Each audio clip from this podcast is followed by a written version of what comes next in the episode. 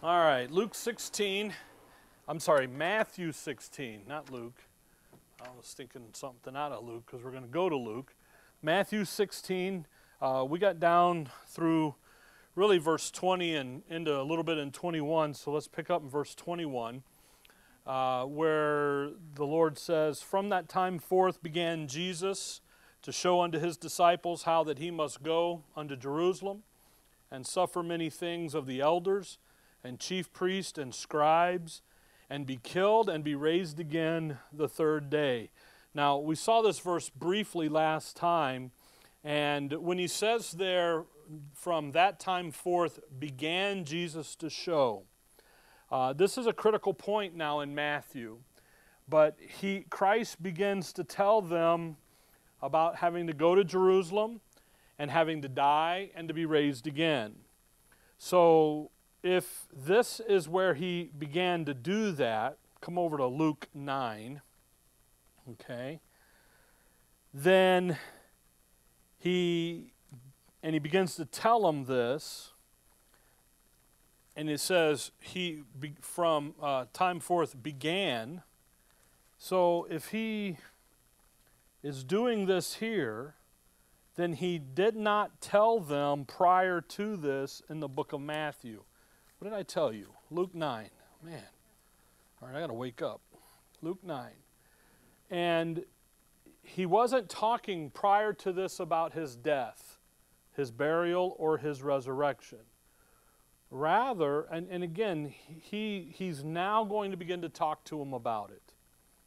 And in Matthew, this is a very important place, and it's a very important place in his earthly ministry because he is no longer going to the throne, which is where we've been.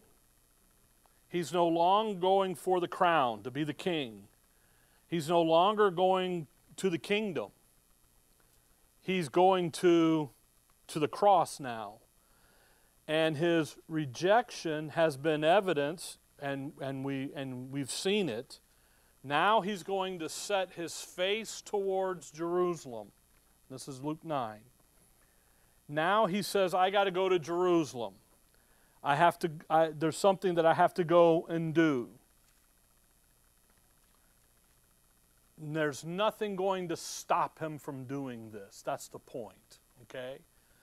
Luke 9, verse 51. Luke 9, 51. And it came to pass when the time was come that he should be received up, he steadfastly set his face to go to Jerusalem and sent messengers before his face. And they went and entered into a village of the Samaritans to make ready for him.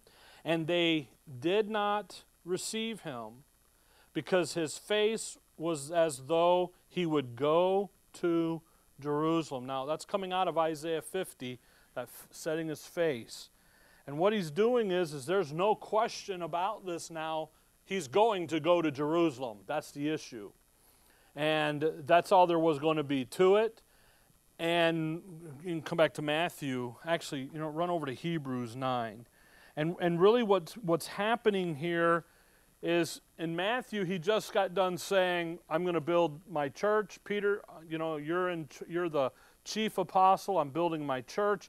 We looked at the stuff about the rock and the messianic church, and he, he was declared by Peter to be Jesus Christ, the Son of the living God. He's Messiah, okay? And he's, he's been declared to be the King of Israel. And, but up until this time, he's been preaching what? The kingdom. The kingdom is at hand. He's been preaching the gospel of the kingdom. He's preaching it. Chapter 4, we saw it. Chapter 9, he's preaching. Chapter 10, he sends his apostles out to preach. And what were they preaching? The gospel of the kingdom. Eh, the, the kingdom of heaven is at hand.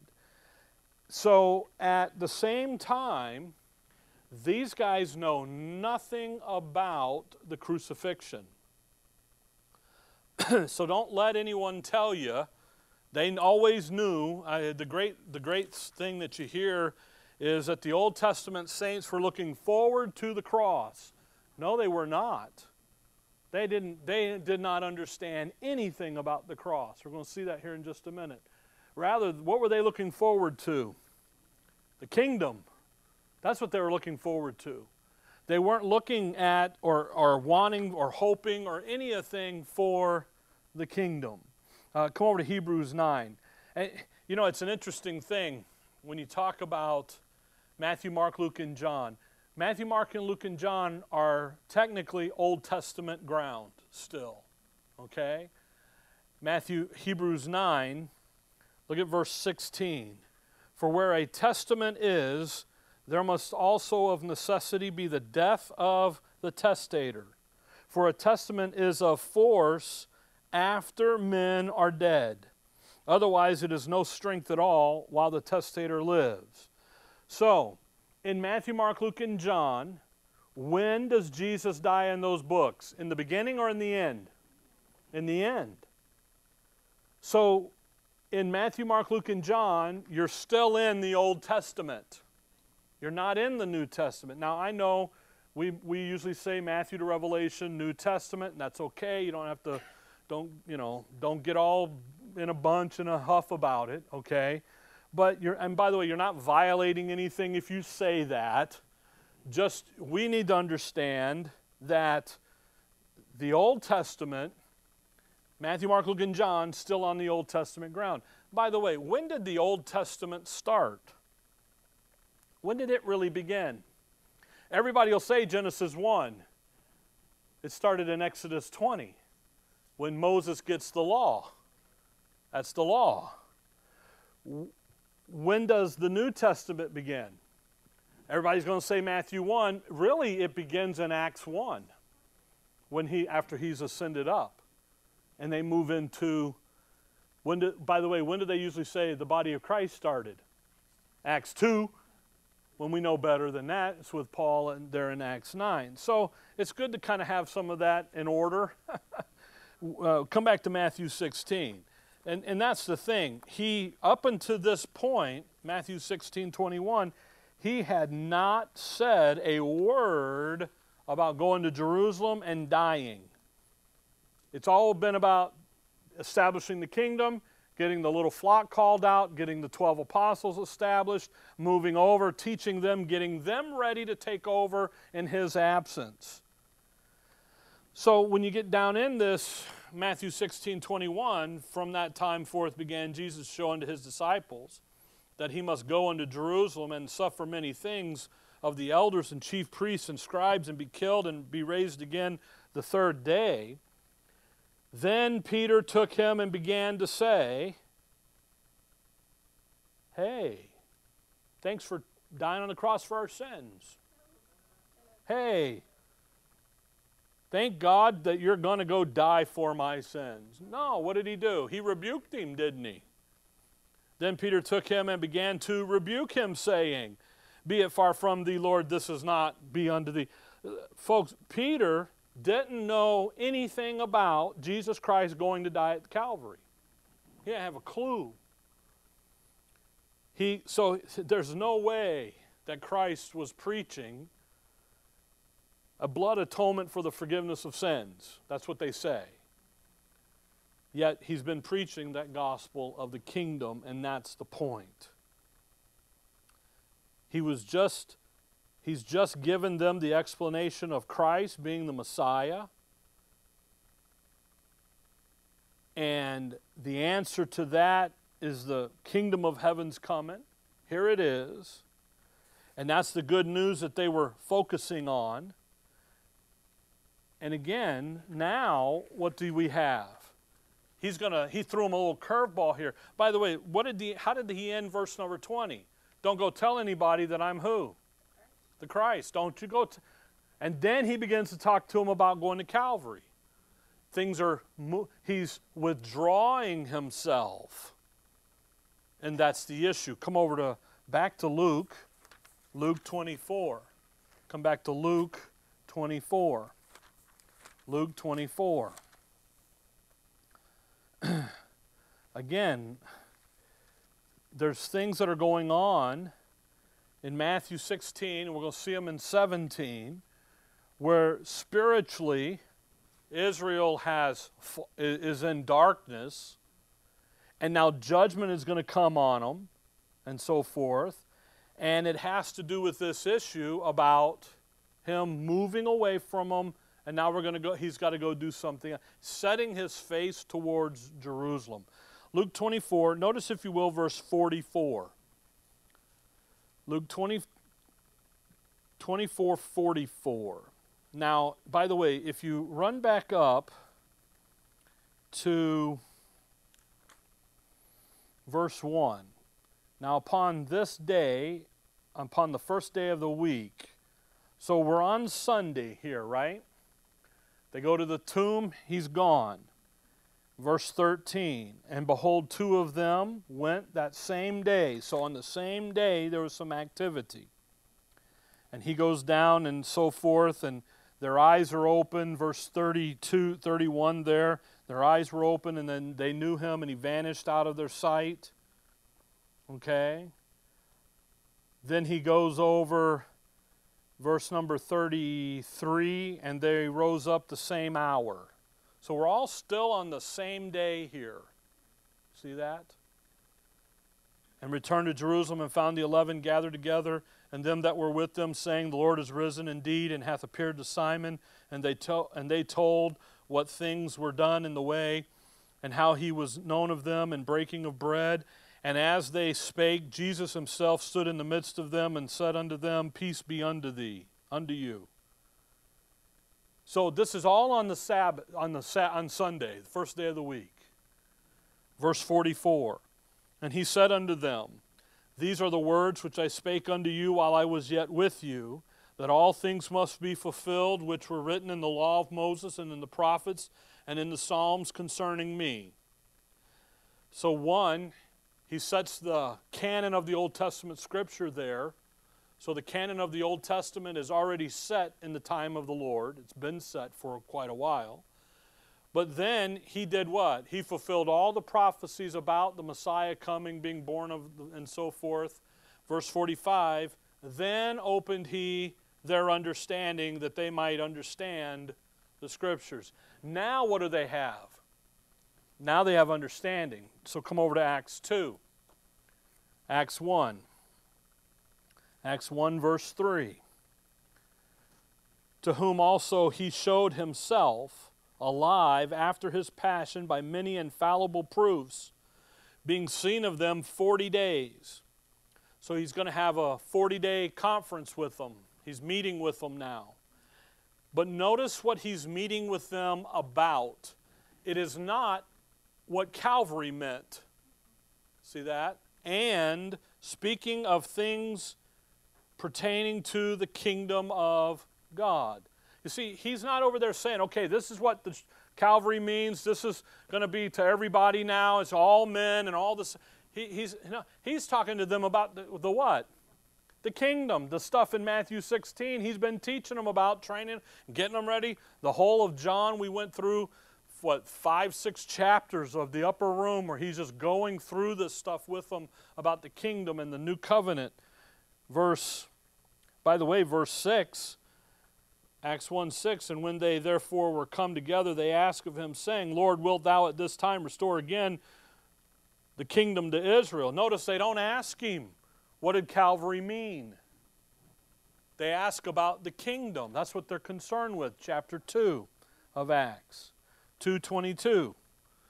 It's like, sounds like uh, Peyton Manning on Omaha, Omaha.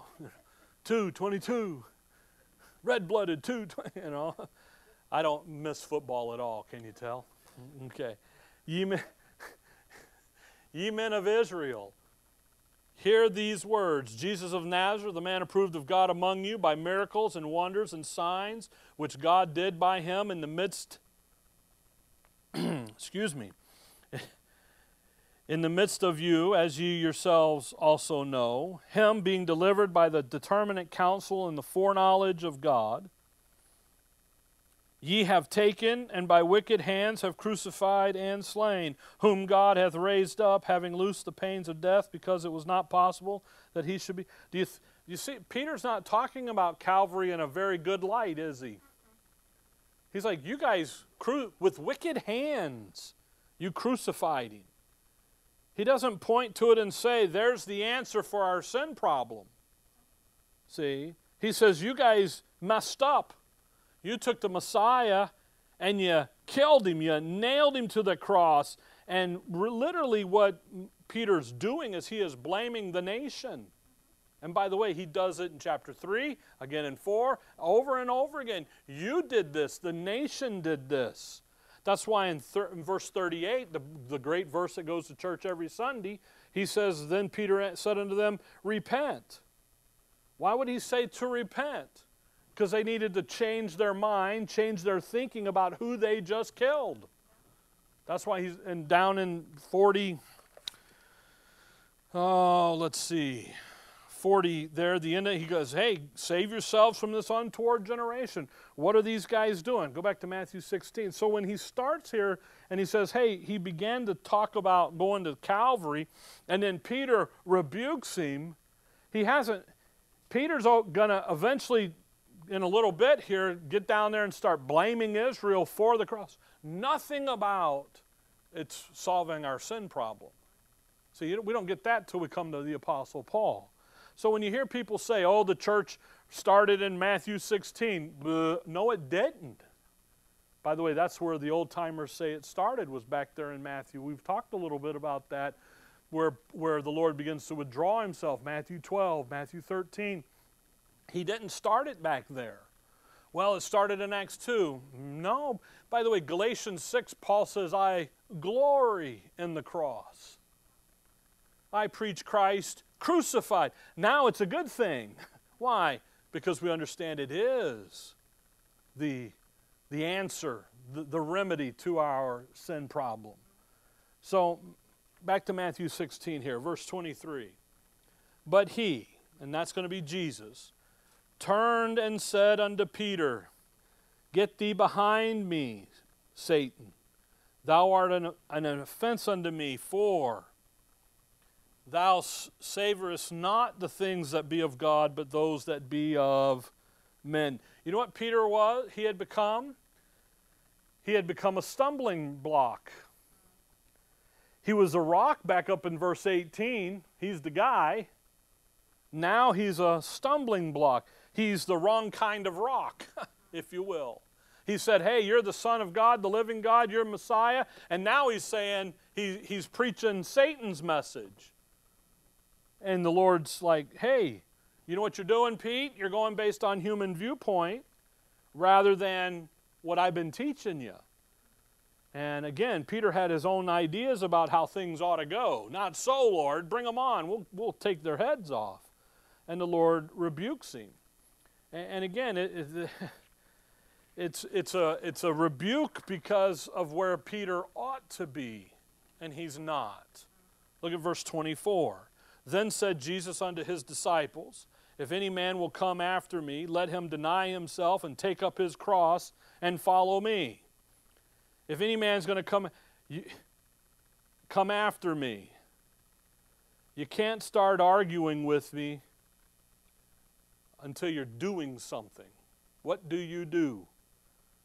Well, you deny himself where Peter is going to say, I was wrong, and you're right, Lord, and I'm going to follow, take up the cross and follow you.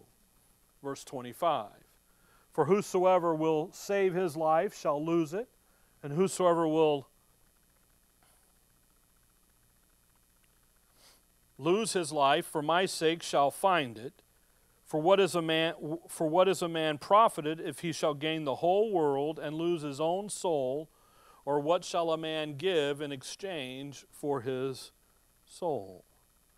Now, those are good questions to think about. In Matthew, there are great questions about the discipleship issues in the kingdom program. And what he's going to do here is he's beginning to identify what the cross means to those people in the kingdom program. The cross here, verse 24. Then again, you, you people use abuse this verse. If any man will come after me, let him deny himself and take up his cross and follow me. You know, usually people use that when they're sick and trouble's going on, and they'll say, oh, I'm just bearing my cross. Okay? I'm just picking it up and carrying on, struggling through it. But the idea in bearing the cross, take up his cross, in, in the scripture here, in, in the context, what he's talking about is that that issue about taking up his cross is a figure of speech because Christ is talking about him his rejection and then that little flock partaking in his rejection. You see the cross to Israel was just what Acts 2 said. You guys rejected the Messiah. Again, it's not a glorious thing. So what Peter, what the Lord's doing here is, is listen, you, you want to follow me. And, and again, discipleship. You're going to forsake everything, you're going to let it all go, and you're going to pick up the cross. You're going to pick up and you're going to deal with that issue of rejection. And they're going to come and share together in his rejection. And if he and he says, if a man wants to follow me, He's got to sell out, right? Sell what he has. Get rid of everything. Forsake mom and dad and brother and sister and everything. He's got to deny himself. By the way, to, to deny yourself means you're selling everything. You don't have stuff. And you're going to come and you're going to follow me and you're going to take up my cross, his cross. But the cross here is the issue of rejection when they come and they share in his rejection, because uh, up to this point we've seen him be rejected, he's an outcast from where? From that nation. And those that are going to come to him now, the little flock of believers, guess what they're going to do? They're going to become the outcast as well. And they're going to have to endure down through the rejection.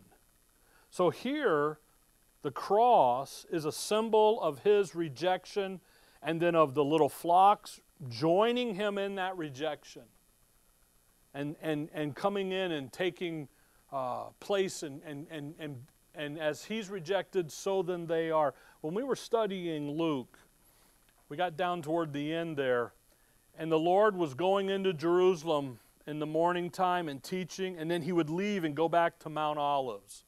I, I made the comment that the Lord loved to camp. He was outside the city, up on Mount Olives, up there camping. He'd get up in the morning, sneak into town, and teach in the, t- in the synagogue, and then as soon as it was time, he'd leave and go back out. Okay? He had to sneak in and sneak out, if you will. Why? Because they're looking for him, they're trying to kill him. He's been rejected. That's the issue here that he's talking about when he says, Hey, you want to follow me? Peter, get behind me. You're of the Satan. You're, you're, you're going on human viewpoint. You're not doing what I've ta- taught you to do. Then he says to his disciples, see how he turns. He rebukes Peter and then he turns right to that to his the little flock and says, "Okay, if you guys want to follow me, you have to join me in this rejection issue because that's what's coming your way. Verse 27 For the Son of Man, Matthew 16 27, for the Son of Man shall come in the glory of his Father with his angels, and then he shall reward every man according to his works. Verily I say unto you, there be some standing here which shall not taste of death till they see the Son of Man coming in his kingdom. Now, that's the, the next issue here. In verse 27 and 28, the issue is the glory, the kingdom, the second coming. Verse 21 and 22, he's telling them about his suffering, his rejection. I got to go to Calvary. I got to I got to suffer many things, verse 21. I'm going to be killed, but on the third day I'm, I'm, I'm going to be raised. Then he says in verse 24, 25, and 26, hey, you guys are going to have to, you guys are going to participate in my rejection as well. They're going to reject me And if you're following me, then guess what they're going to do? Reject you. So you have the sufferings, and now in verse 27 and 28, he says, Don't worry about the sufferings, don't worry about the rejection, because what's coming? Glory. So that thing over there in Peter, when he says that the, that the uh, prophets inquired into the sufferings and the glory, those, those things go together. So Christ is talking about the rejection and now and the suffering, but he says, don't worry about that because glory is going to come. And it, this is to this is to give that little flock confidence, reassurance in the time of the sufferings that they're going to go through. Okay?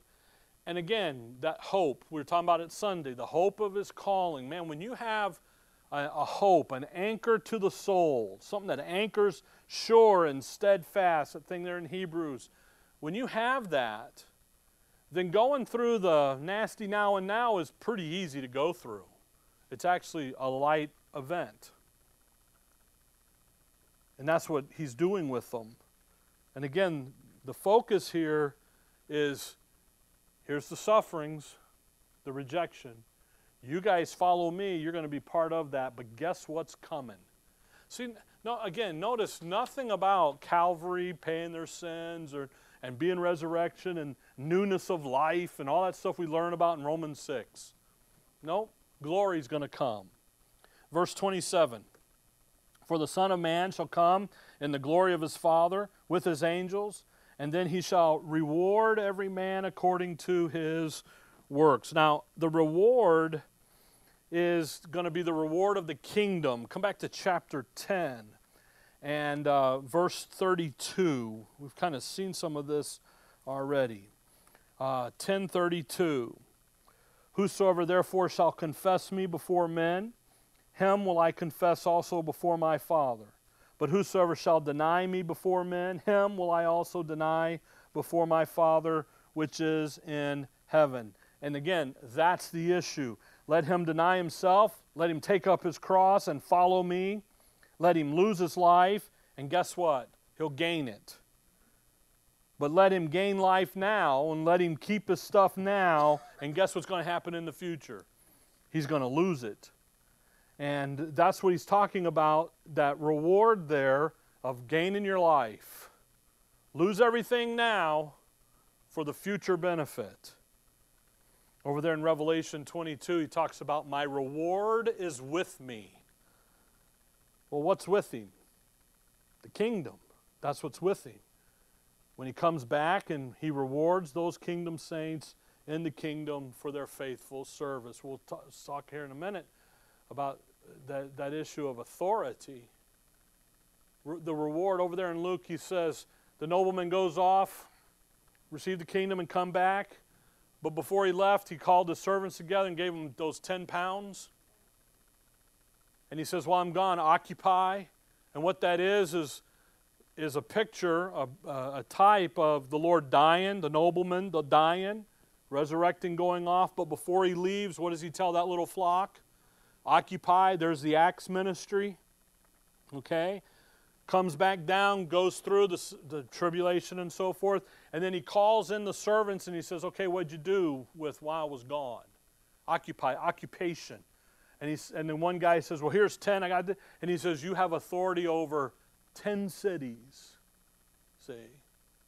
And the other guy goes, Well, I got five. He goes, You got five. And he goes, I didn't do anything. I just put it in the ground.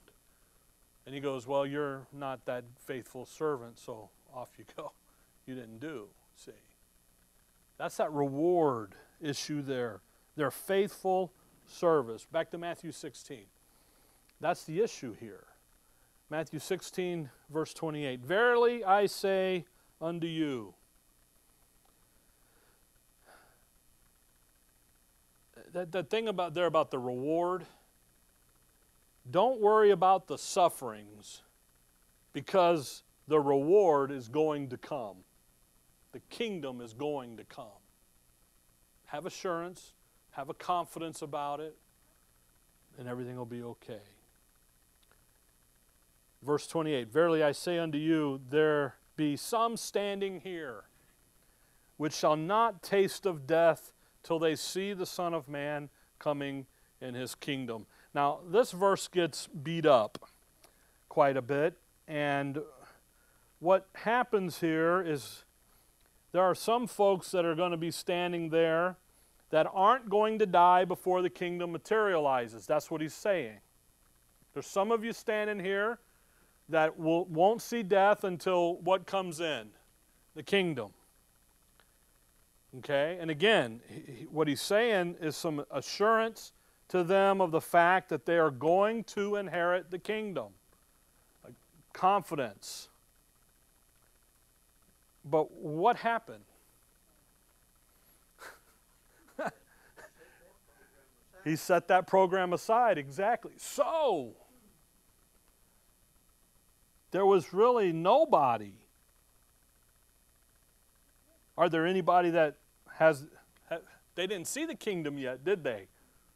Not at all. So what happens then is then people drop down into verse 17, chapter 17, and they say, well, Peter, James, and John were caught up, and they saw the majesty. We're going to look at it in just a minute. And that's really them seeing the kingdom, but that's not what the verse said. See? So come over to back to chapter 10. Just when you when you you got you got to think this stuff through. Matthew 10 verse 23. it's, it's wonderful to understand your Bible rightly divided. Because this, ver- this stuff in Matthew 16, it's been used on me in the past to show a mistake in the Bible and to prove that Christ was a liar. Because what did he say? So are we in the kingdom or are we not in the kingdom? Well, we're not in the kingdom. Then he's a liar. He lied. That book's not right. And I'm like, hold on a minute. There's something else going on here. Look at, so you got to think some of this through. Matthew 10, verse 23. But when they persecute you in this city, Flee ye into another's.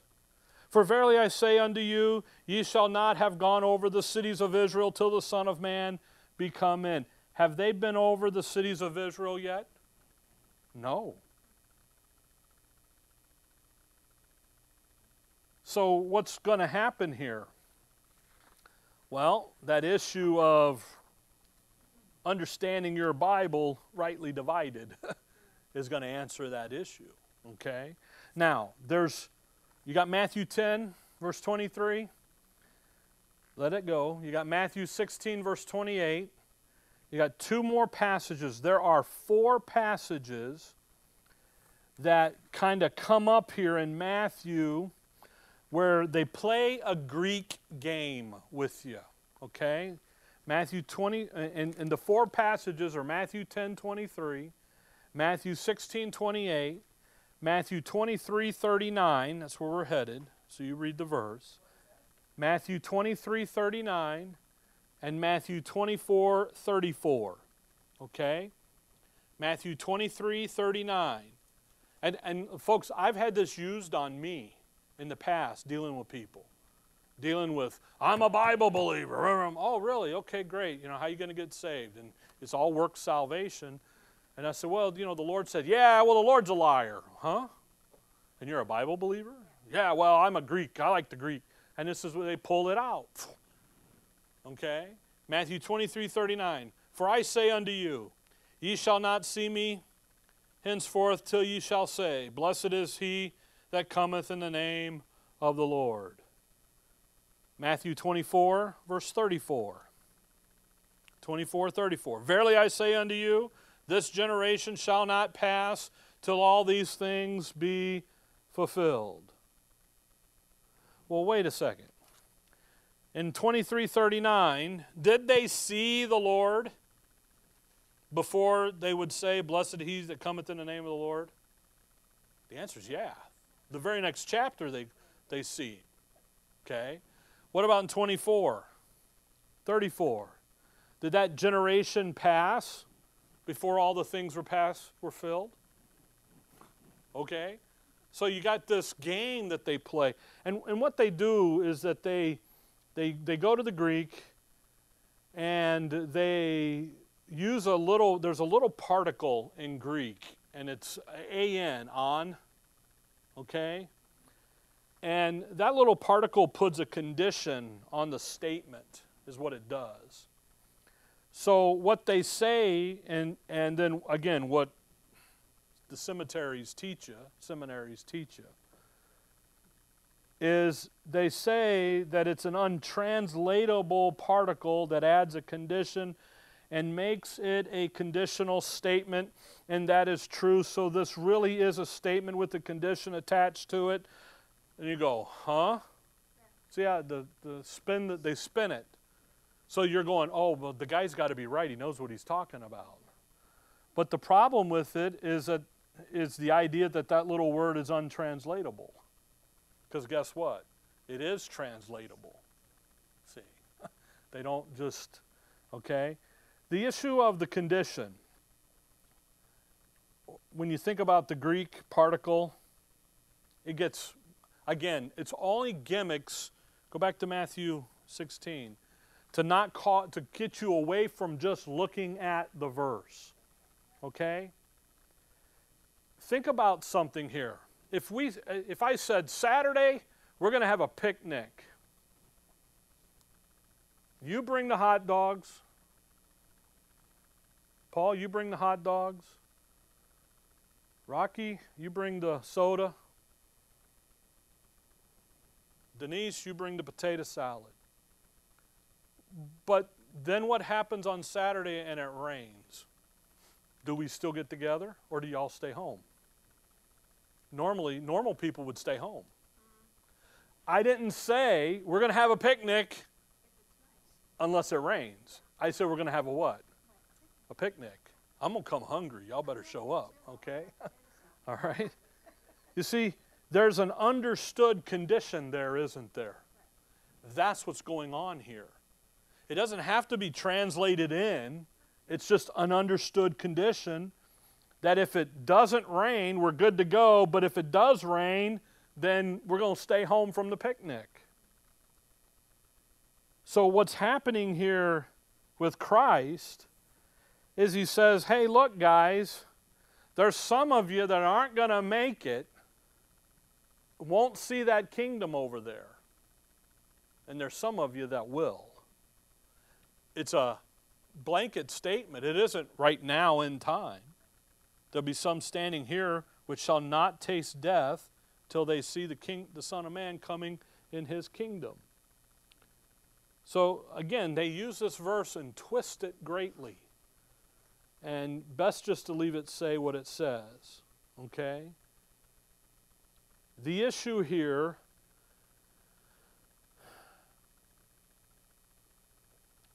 Look, look at verse 28. The, the offer is made to Israel about their kingdom. The kingdom is what? At hand. What do they have to do? Receive it. Okay? He told them, he's already told them that if, if you would receive it, John becomes who? Elijah. And the Lord, and, uh, and it's good to go. We're going to roll with it. So that's the condition. And when he says this here, it's with the understanding that the nation is to receive their kingdom. And if the dispensation of grace had not interrupted this program, there would have been some that would have never died that would have went right on into that kingdom. Okay? So it has nothing to do with now what we're going to read in chapter 17 in that okay we got peter james and john by the way they're, they're called the favorite trio the lord's favorites okay and what happens is is now these guys are going to come in verse 1 and after six days jesus take peter and james and John his brother, and bringeth them up into a high mountain apart, and he was transfigured before them, and his face did shine as the sun, and his raiment was white as the light. And behold, there appeared unto them Moses and Elijah, Elias, talking with him, and you run over there to 1 Peter and 2 Peter, and they said, We were eyewitnesses of his majesty. And they say, See, look, Peter and them didn't taste death before they saw the kingdom. But that's not what verse 28 says. Till they see the Son of Man, what? Coming in his kingdom. See, that's not him sitting there as majesty, that's the glory that's there. So you've got to be very careful with this passage.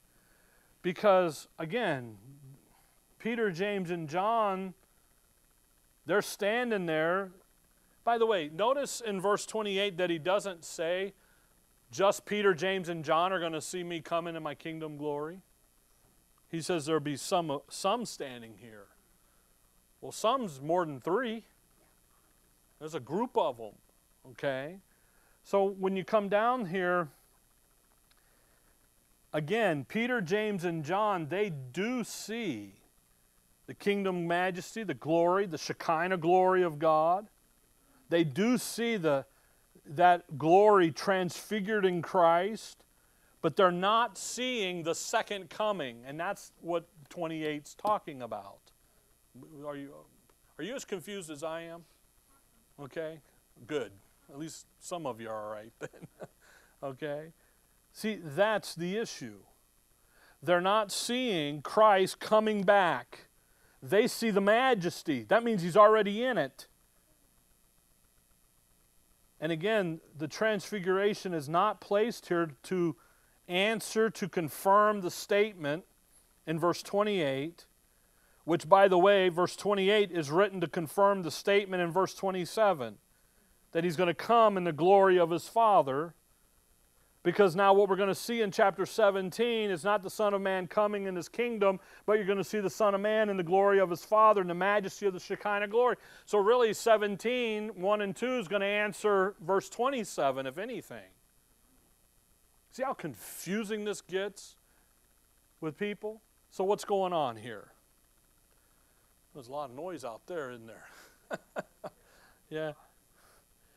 Might be. The dog park's open. So, anyway, I was watching Dad a tape, GSB tape, in the old building, and he's teaching, and all of a sudden the airplanes from O'Hare they would fly over, and I can remember oh, fly, and you could hear Dad go in and out. It's like, oh, that was bad.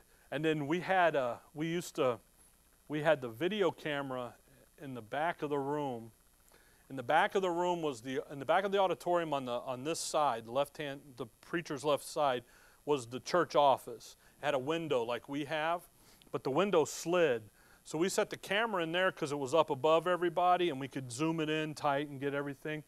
Well, we ran the cable down and underneath the boards and up and around and over so it wasn't dragging. Well, when they did, the guys stapled it Okay, well, guess what? A staple caught, kind of caught into some of the insulation, and it created a, an antenna. And we were picking up the ham radio guys in the auditorium. You would hear, and the, the shortwave guys, and you'd hear them go, Hey, Roger. And dad would go, Who in the world is talking? you know so if you ever see something like that in dad's teaching and all of a sudden who is that it, it's and it took us forever to figure it out because, like, what's bleeding in over the PA system so bad? and Roger, Roger. You know, then we would hear the airplane pilot, yeah, D5, here we go.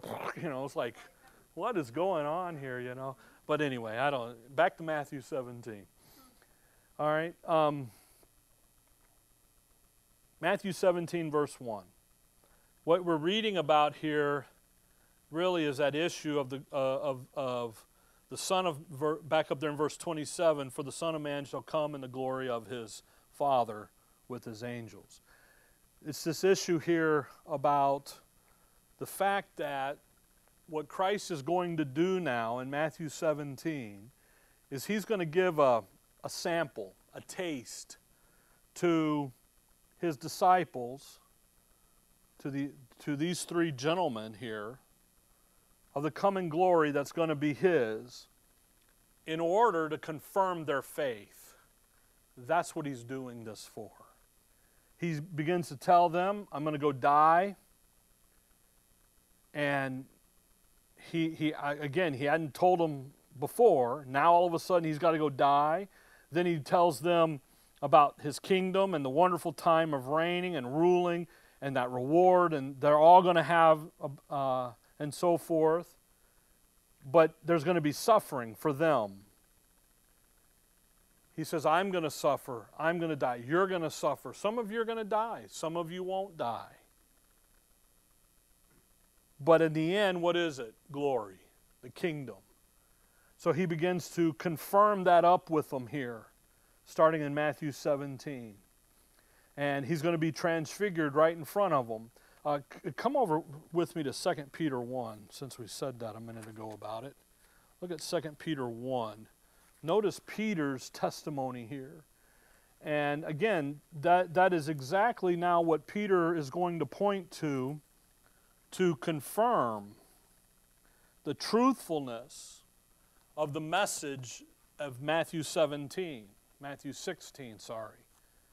And he's going to use it here in, in 2 Peter as, as a means of confirming the faithfulness of God's word because there has been now a delay.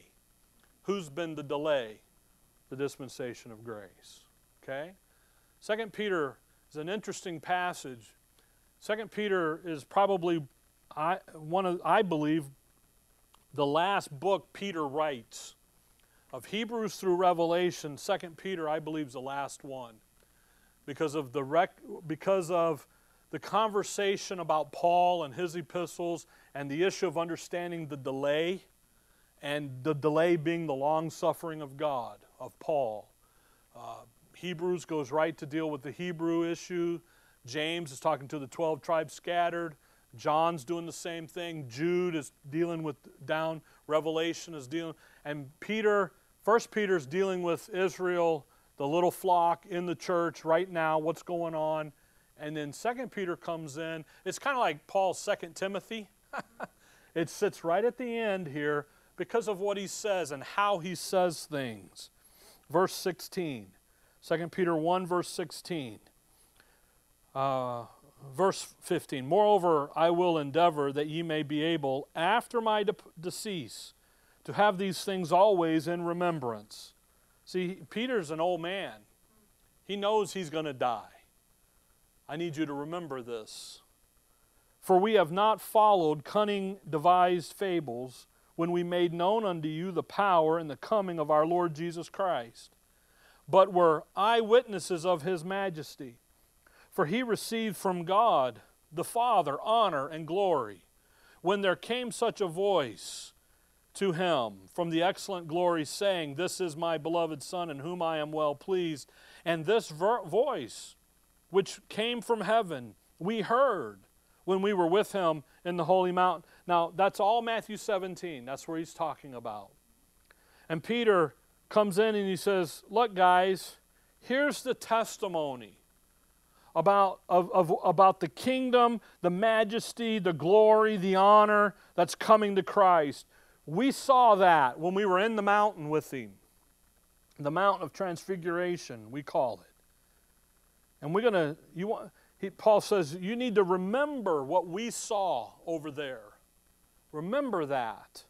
But now watch verse 19 because Peter does something wonderful here. He says, We have also a more sure word of prophecy, whereunto ye do well that ye take heed, as unto a light that shineth in a dark place, unto the day dawn and the day star arise in your hearts.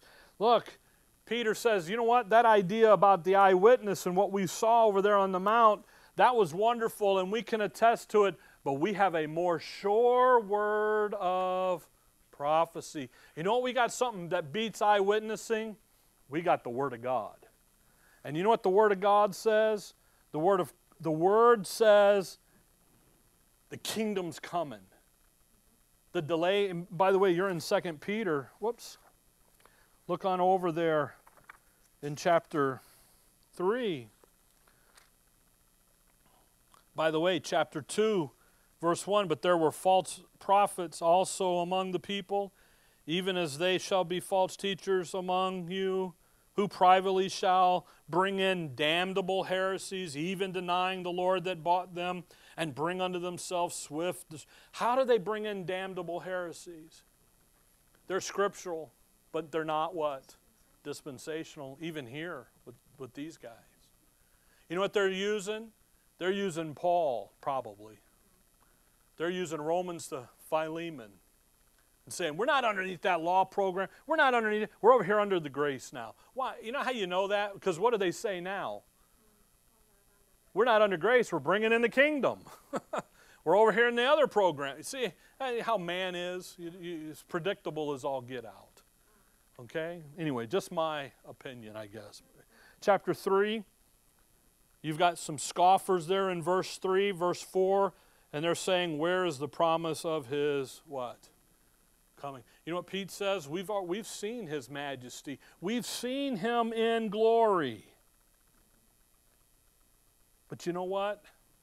We got a more sure word. And the word of God says, you know what's going to happen? That kingdom glory is coming. And when it gets here, man, it's going to be great. Come back to Matthew 17. And after six days, Jesus taketh Peter, James, and John his brother, and bringeth them up into a high mountain. Uh, you remember back when uh, uh, in, in, in Matthew, we're talking about the sevens and how the sevens run through. And you go over there to Luke 9, the same thing, and it says, and it came to pass about eight days. Well, what's after seven and before eight? I mean, what's after six before eight? Seven. Yay, there you go. Five you know. yeah, yeah, yeah, yeah, yeah. So you've got that seven issue running through. Now, notice verse 2 and was transfigured before them, and his face did shine as the sun, and his raiment was white as light. He's going to be transfigured. By the way, in verse 1, mountain in your Bible, over and over and over again, unless it is clearly identified as topography, is talking about a kingdom. Go to Daniel 2 44 and 45. Mountains are kingdoms. You go over there in Revelation, and he says these seven mountains, and then you read on down, and guess what they're defined as? Seven kings. Kingdoms, kingdoms. Come over to Luke 9. This issue about him being transfigured. Notice how Luke 9 describes this, this event. Luke 9. Luke 9 with Matthew 17. Luke 9, uh, verse 28, and it came to pass about, about an eight day after these sayings, he took Peter and John and James and went up into a mountain to pray. And as he prayed, the fashion of his countenance was altered, and his raiment was white and what? Glistering. In other words, it's as though his countenance was transfigured, it was altered. It was as if you could reach up, he just reached out and changed his countenance so that, go back to Matthew 17, 2 there, so that the glory that resided inside of him came out. And when that did, his clothes glistened. And in 17:2, this is the critical part here, and, and, and was transfigured before them, and his face did shine as the sun. Do you understand what it is to shine as the sun? Okay? I stand up here, we got these lights on. I'm not shining as the sun, I'm shining like the moon. What does the moon do? The moon reflects, right? But shining as the sun. I guess I'm moonshine. okay. Oh, bad, huh? Okay. I've been at home too much this week. Okay. What does he do here? He's shining as the sun. He, he's there, if, if you can understand, he's glowing from inside out. That's the point. It's like a light bulb. You turn the light bulb on, The light's inside, coming out. That's the issue here. Okay? If you drop down to verse 5, while he yet spake, behold, a bright cloud overshadowed them, and behold, a voice out of the cloud which said, This is my beloved Son, in whom I am well pleased. Here he, God the Father's in the cloud. The cloud speaks.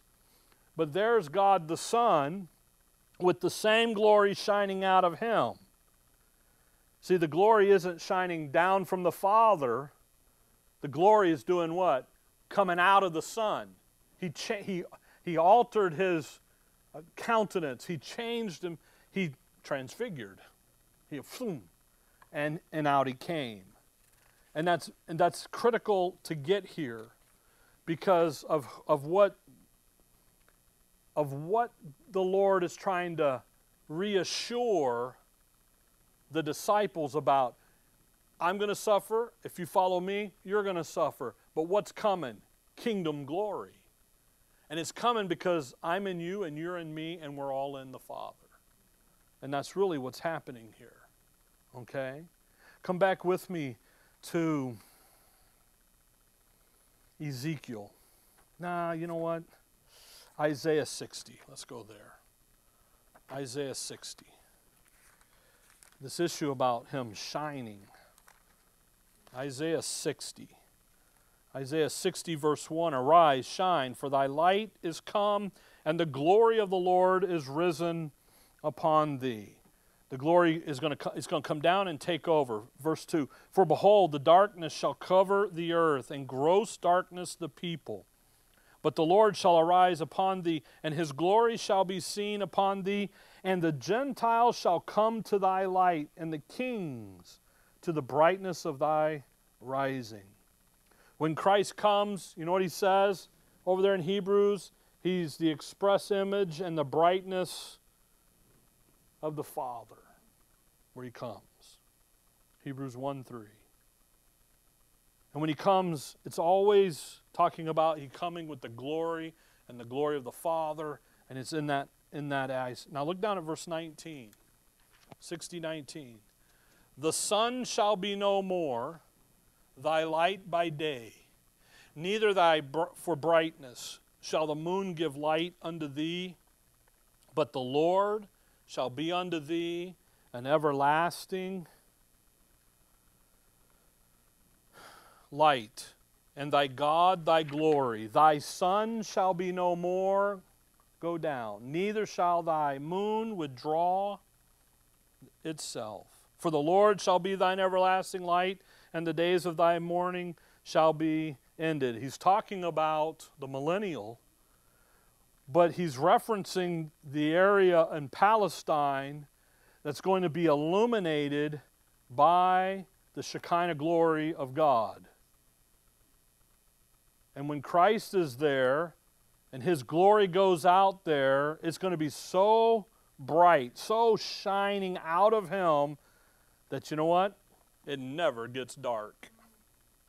Now, the sun and the moon are still doing their thing, by the way, because this is a specific area in Palestine. The rest of everything is going to continue. Come, on, come back to Matthew 17. On your way, stop in chapter 13. 13 and verse 43. Then shall the righteous shine forth as the sun in the kingdom of their Father. Who hath ears to hear, let him hear.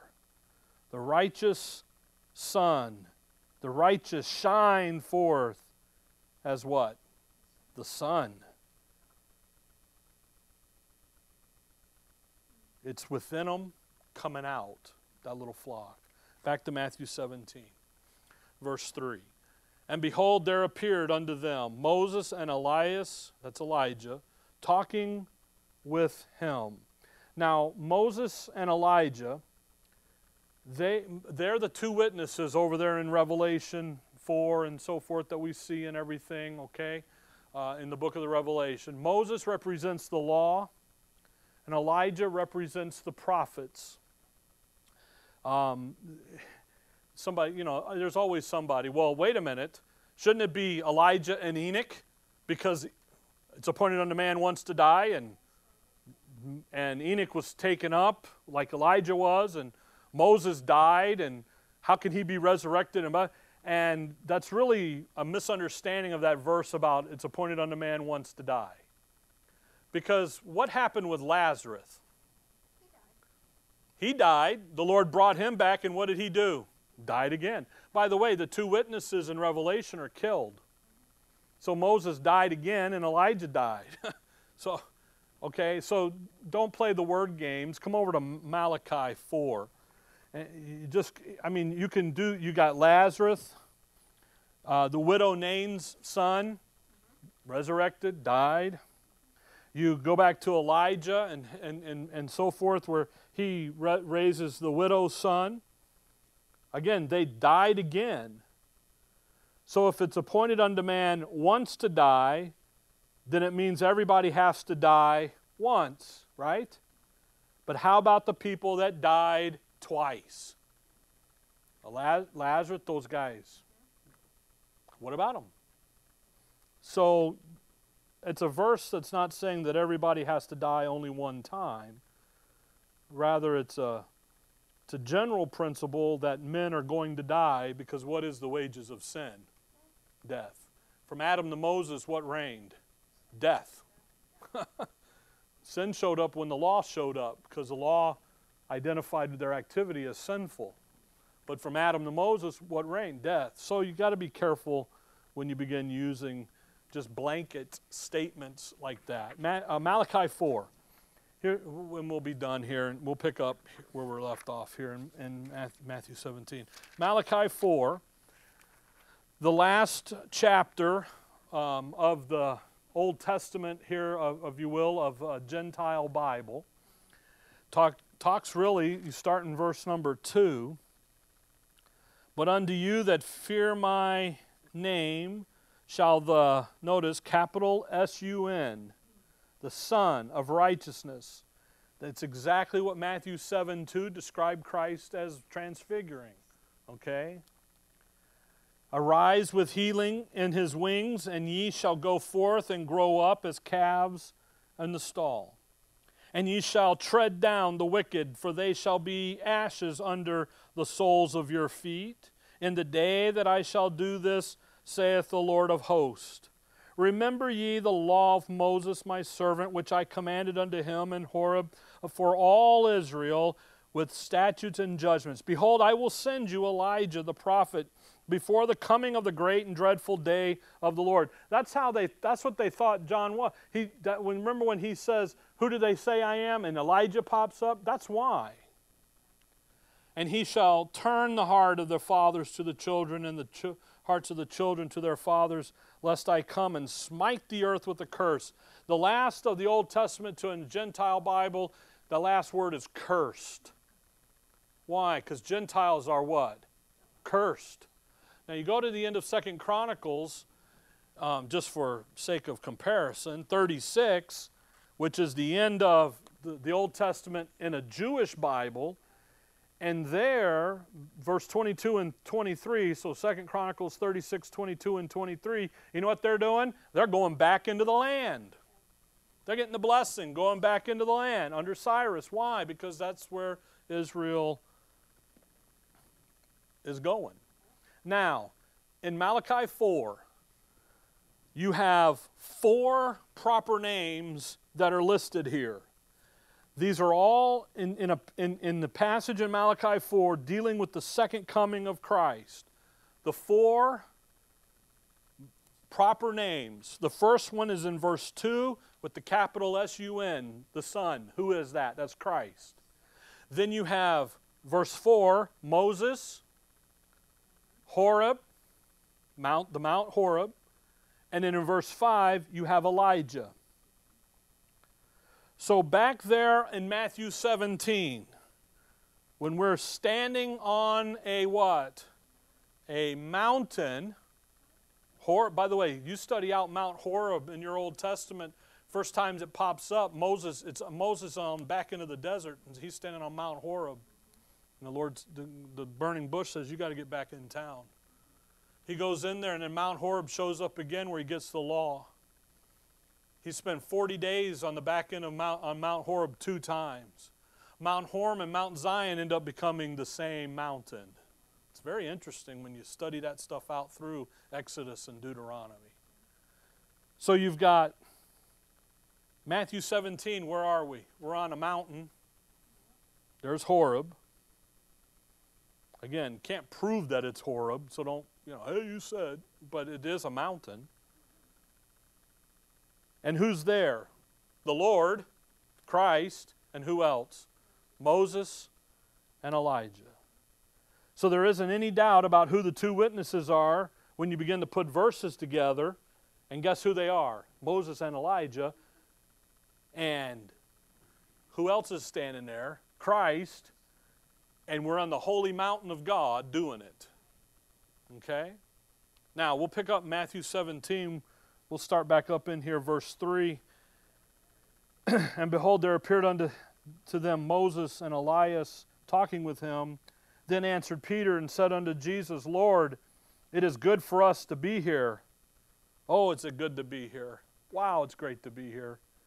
If thou wilt, if you'll let us, let us make here are three tabernacles, one for thee, and one for Moses, and one for Elias. While he yet spake, he hadn't even finished saying it yet. Behold, a bright cloud overshadowed them. And behold, a voice out of the cloud which said, This is my beloved Son, in whom I am well pleased. Don't pay any attention to Moses and Elijah. You need to pay attention to him. And when the disciples heard it, they fell on their face and were sore afraid. And Jesus came and touched them and said, Arise and be not afraid. And when they had lifted up their eyes, they saw no man save Jesus only. Don't you know that was a shocker? he reaches out there, touches Peter, James, and John. You know, you think they're trembling. This is what this is a shock to their system.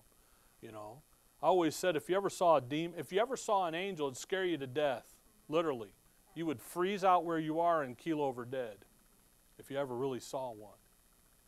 Here these guys are, and he says to them, Get up, guys, it's okay.